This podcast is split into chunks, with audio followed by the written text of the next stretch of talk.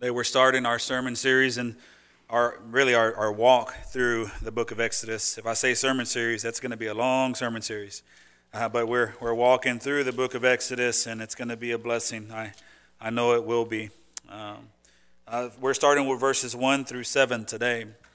And uh, the Bible says here that there, these are the names of the sons of Israel who came to Egypt with Jacob, each with his household Reuben, Simeon, Levi, Judah, Issachar, Zebulun, Benjamin, Dan, Naphtali, Gad, Asher. All the descendants of Jacob were 70 persons. Joseph was already in Egypt. Then Joseph died, and all his brothers, and all that generation. But the people of Israel were fruitful and increased greatly. They multiplied and grew exceedingly strong, so, so that the land was filled with them. And that is the word of the Lord. Amen.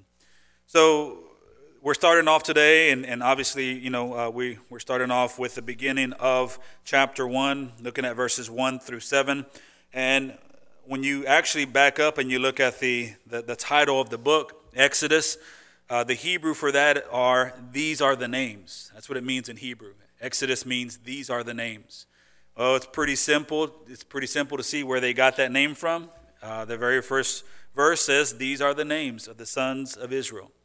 Uh, so, nothing, nothing real groundbreaking there, but I just wanted to give that bit of information to you. Uh, so, the book translates to These are the names. And what's important about Exodus is that it is interconnected with Genesis. In other words, Exodus starts where Genesis leaves off. And they both have the same author, and that is Moses. Uh, divinely inspired by God. Given these words were given to Moses, uh, but they do have again the same author. And uh, at the close of Genesis, uh, you see Jacob. Uh, he is described as moving to Egypt with his eleven sons, and the reason why they're moving to Egypt is to uh, be with his twelfth son, who was Joseph. And Joseph, we remember that he's already living there because he was sold as a slave by his brothers. You think you have family issues, huh? So um, we see that happening, and we also see that in all that, God was in control of that situation, and there was a reason why Joseph was sold, in, sold into slavery. And, and God had ordained it so that he was sold into slavery to bring the Israelites to Egypt. And we see chapter 1 and 2 of Exodus describe how the family of Jacob has evolved into this great nation. And now their size uh, threatens Pharaoh, and that prompts um, oppression. And that's something we'll talk about next week. This week, it's all good. We see, we see them being fruitful and multiplying. Uh, so their oppression uh, creates conflict and it creates conflict with the divine promise that God has given uh, to Abraham, Isaac, Jacob, and so on and so on to Joseph and the rest. Uh, and the divine promise is that they would be a great nation and that their descendants would be blessed by God. And not only that, but they would have many offspring and that they would have their own land. That was the divine promise that given to them by God. And now, with this oppression, it seems that, that someone is coming against that promise. Well, as we know, no one comes against God because no one can stand against him. No one is greater than he.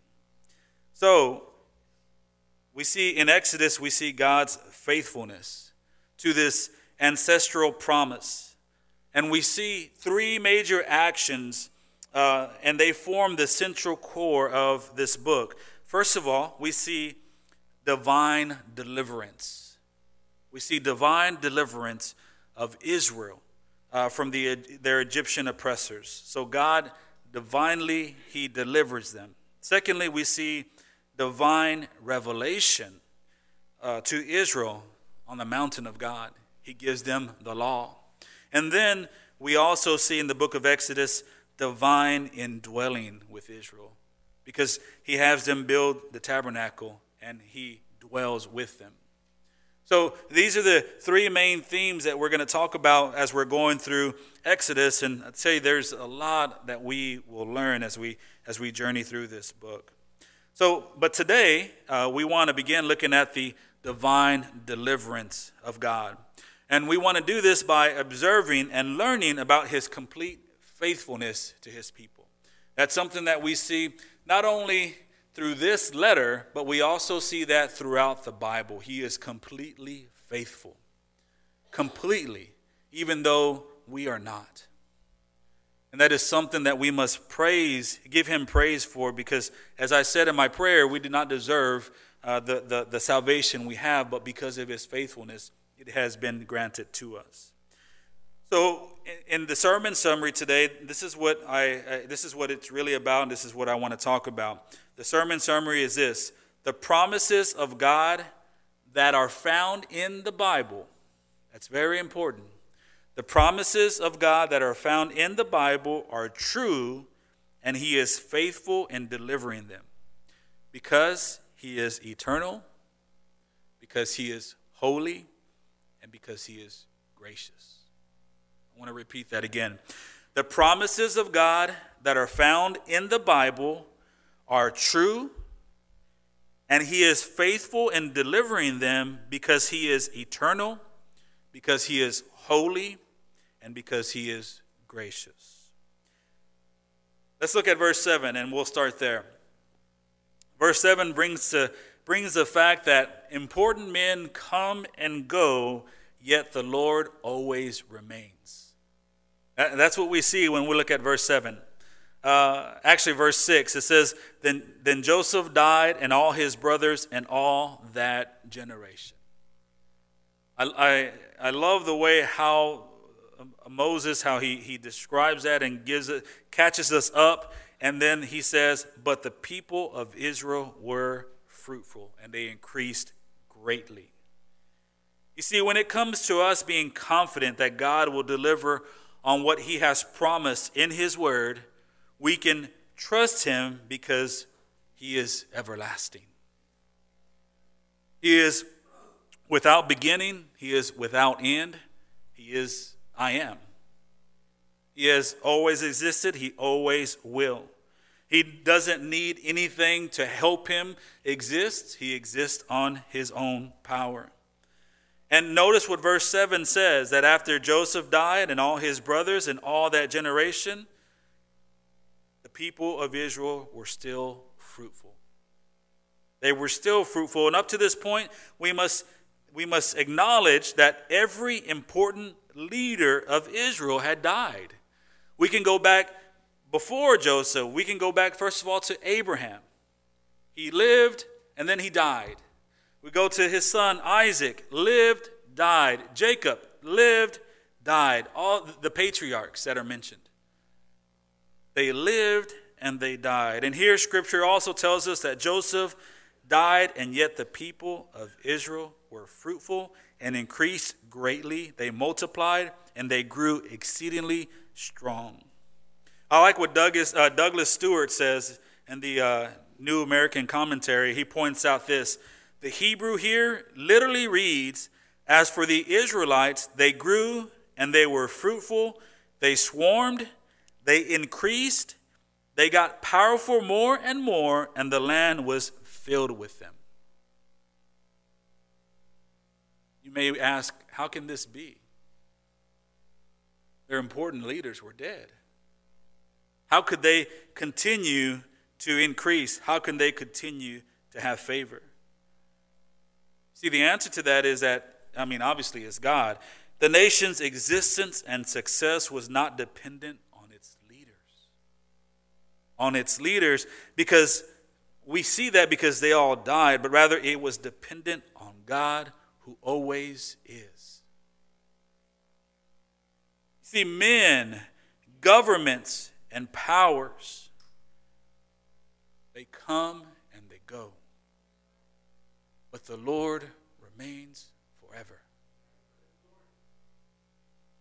You see, the Bible says the following about God it says, Your, king, your kingdom is an everlasting kingdom, and your dominion endures throughout all generations. It says, The Lord is faithful in all his words and kind in all his works. That's Psalm 147 13. See, I think this is important for us to talk about today, to recognize that Israel, that, that uh, the, the leaders of Israel had died, had lived and died, and yet the, the nation continued to be blessed. I think we need to hear that because, like the Israelites, you and I, we are tempted to think that our ultimate security and our ultimate comforts are found within our families, patriarchs of our families. We are sometimes uh, tempted to think that our security and our comforts are found in our spiritual leaders. And even sometimes we are tempted to think that our security and our comforts are found in our government officials. And I say we are tempted to think that because we should not think that way. You see, who we are, what we have, that is founded on God alone. Not, not, not in our, the, the, the patriarchs of our family. It's, tr- it's tragic whenever we lose a member of our family. And maybe you've lost someone so close to you, so influential to you. Maybe it was a father, a mother, maybe it was a grandfather, a grandmother. And, and you think, how is the family going to go on? How am I going to go on? Well, you move on and you go on because the Lord enables you to do so. And if it's not families, then it's spiritual leaders. A pastor either either he goes to be with the Lord or he moves to a different church and you think how in the world is this church ever going to make it? I know we asked that question not too long ago, right? In 2008.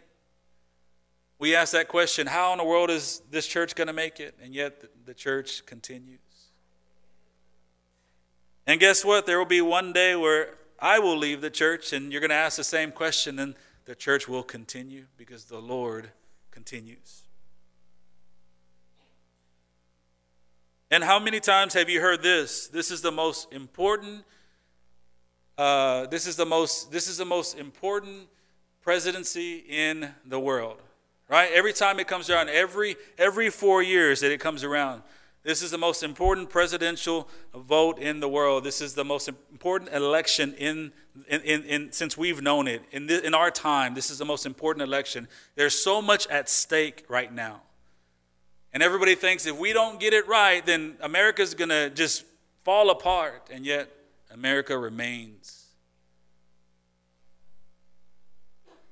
And it's not because of our presidents, it's not because of our government, but it's because of the Lord. And I'd like to add that America does not deserve to remain where we have turned our backs on God, and yet He is faithful. And He helps us. You see, the truth is that in Him, the Bible says that we live and we move and we have our being. It's all in Him.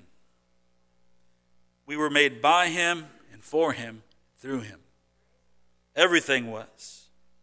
You see, God, He watches over everything with His providence. That is His governance. That's how He is. That's how He governs His creation.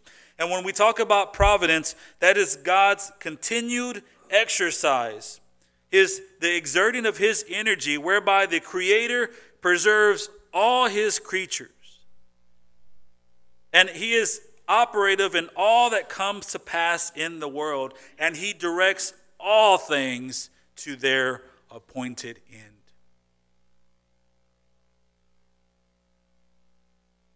So, see, anytime you are tempted to think that your life has fallen apart because someone is no longer there, you must remember that if you are in Christ, your stability, your foundation, your, your, the essence of who you are is always there. God never leaves you, nor does he forsake you. He is your everything. In him you move, you live, and you have your being.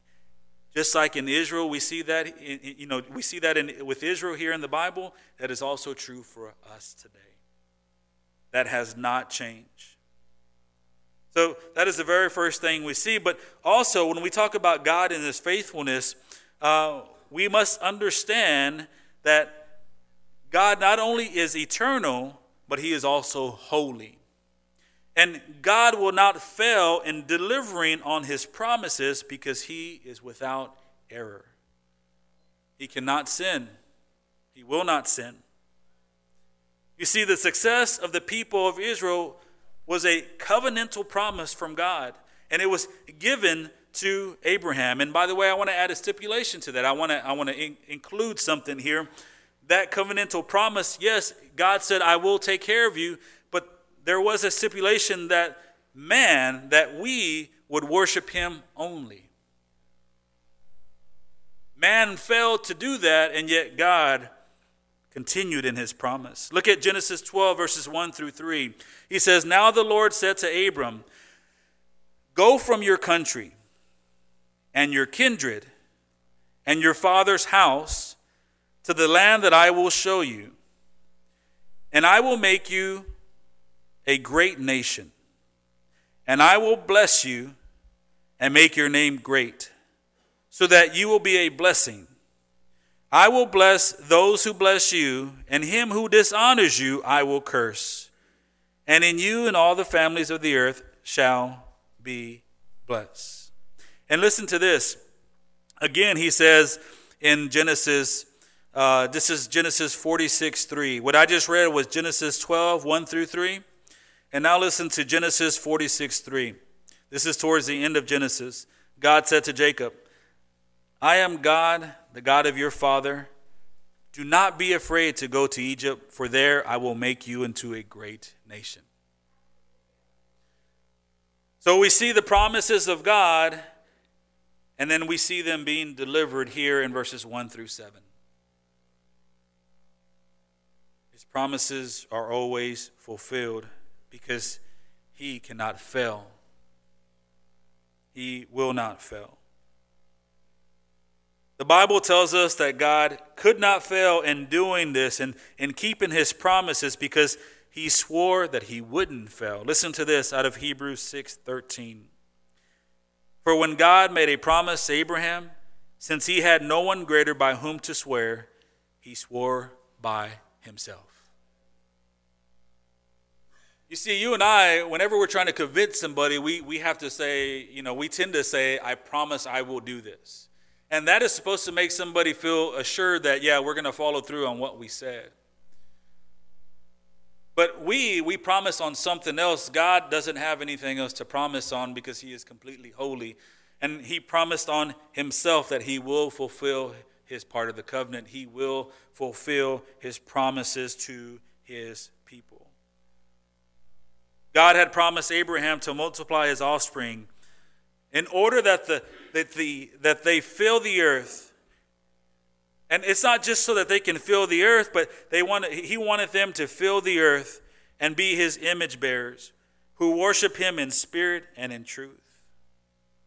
And God fulfills this through a process.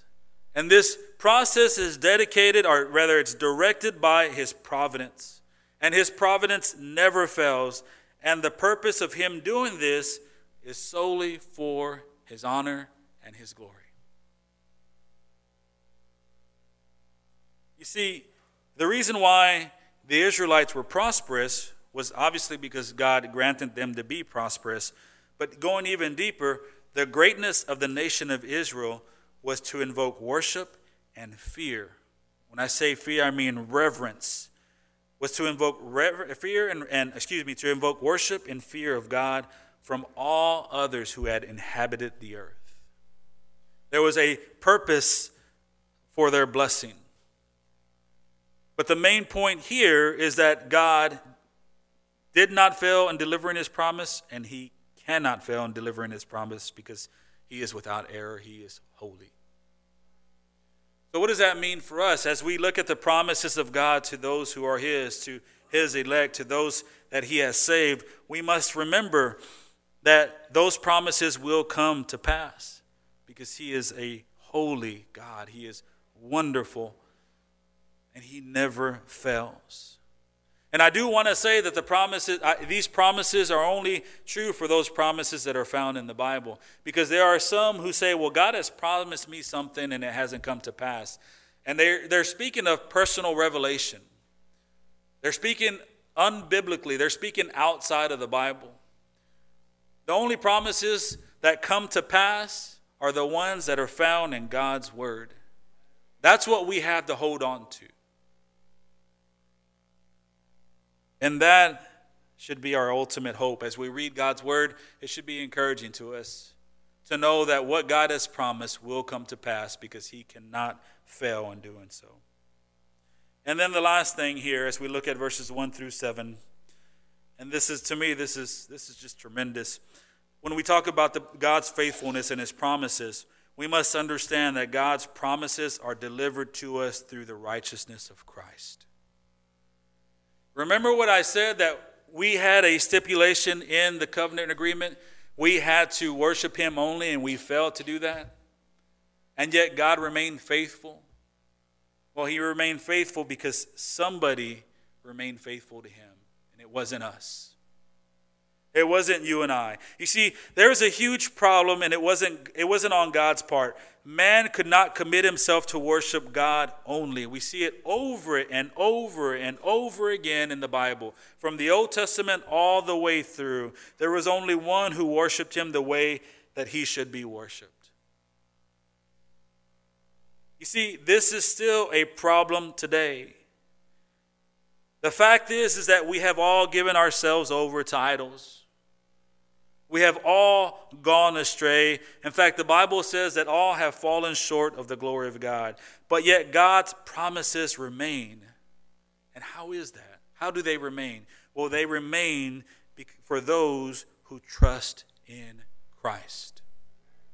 They remain for those who trust in Christ for their faith and walk in repentance of their sin. You see, the reason why God's promises are available to us, it's not because we are good. It's not because we deserve them. It's because we receive them through the righteousness of Christ. That's why God is so good to us, because Christ has been so good. You see, 2 Corinthians 5:21 says this, "For our sake, listen to that. 2 Corinthians 5:21, "For our sake he made him to be sin who knew no sin." And there was a reason for that, so that in him we might become the righteousness of God. I want to say that again because this is extremely important to your faith and to your sanctification here. For our sake, he made him to be sin who knew no sin, so that in him we might become the righteousness of God. We owe everything to Christ. He paid the, the full penalty of our sin. And it is through Christ that we are able to receive these wonderful promises of God. Because if we were on our own and if we had to earn these promises, we would never get there. Because the only thing that you and I have truly earned is eternal damnation. But while we were yet sinners, Christ died for us.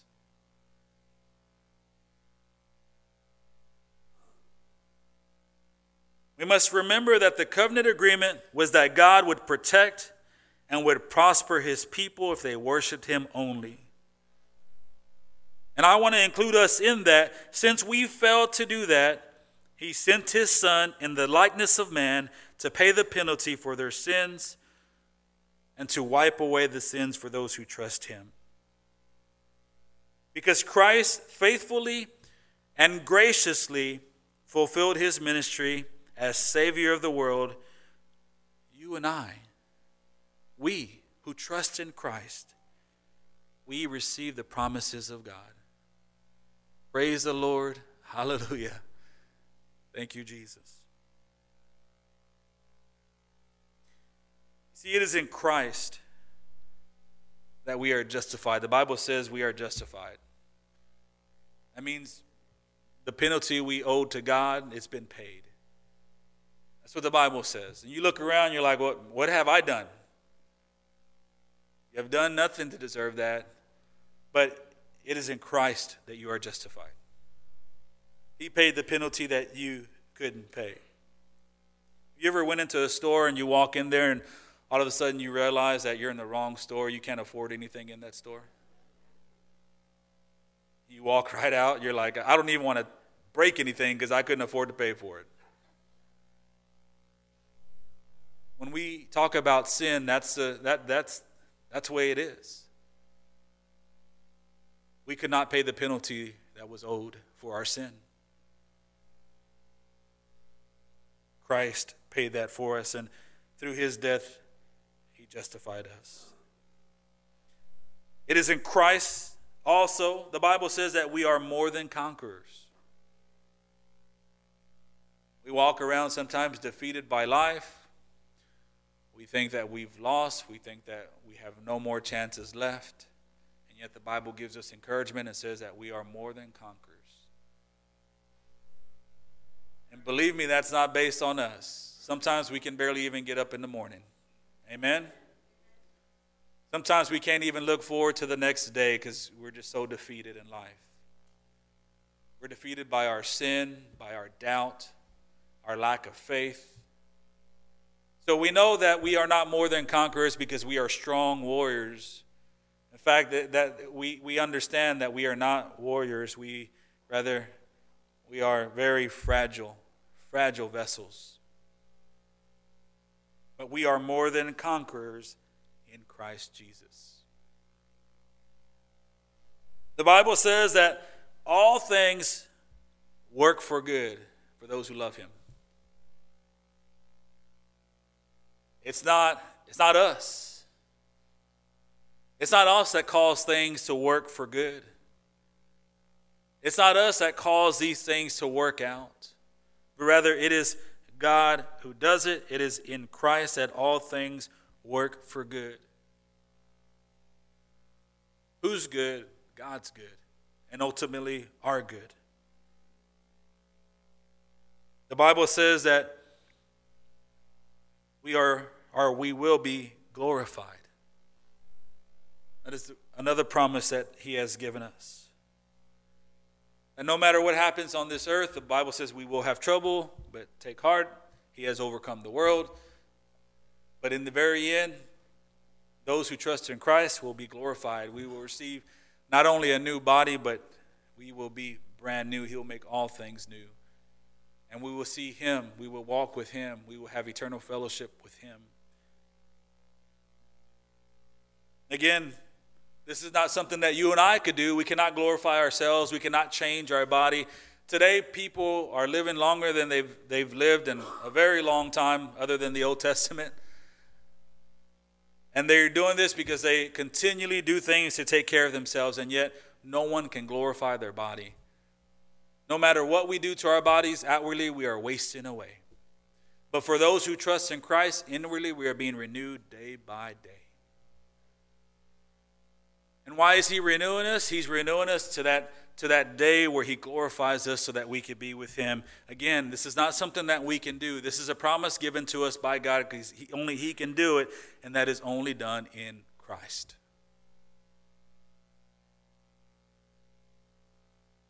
God says that he loves us dearly. We receive that in Christ as well. Bible says that in him we live, move, and we have our being. Yes. That is because we trust in Christ. When you look at everything, it's because Christ. So, yes, we have God, and He is faithful in delivering on His promises. Uh, his faithfulness endures forever. And it doesn't matter who is in your life today and out of your life tomorrow. Men and women, they come and go, but yet the Lord remains forever. And we can trust the Lord because we can trust him that he will fulfill his promises because he does not lie. He is without error.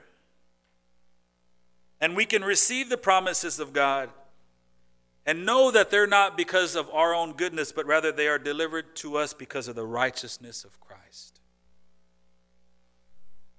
So, you and I, as Christians, it is true, we are more than conquerors through Christ Jesus. We can walk around with hope. We can walk around with encouragement. We can be of good cheer. We can be all these things because we trust in Christ. And I hope that now, as we start to look at Exodus and we're looking at verses 1 through 7 today, I hope that, that, it, that just the fact that we've gone over that God is faithful and that God will not fail to commit his promises and that, that God that you receive God's promises through Christ, I hope that invokes worship on your part, evokes worship on your part. I hope that your heart is just stirred to worship him and thank him for his goodness and his mercy that has been given to you. And I hope that it stirs you to live a life that is committed to him. That in all things, whether you eat or you drink, that in all things you bring honor and glory to him. Let us pray.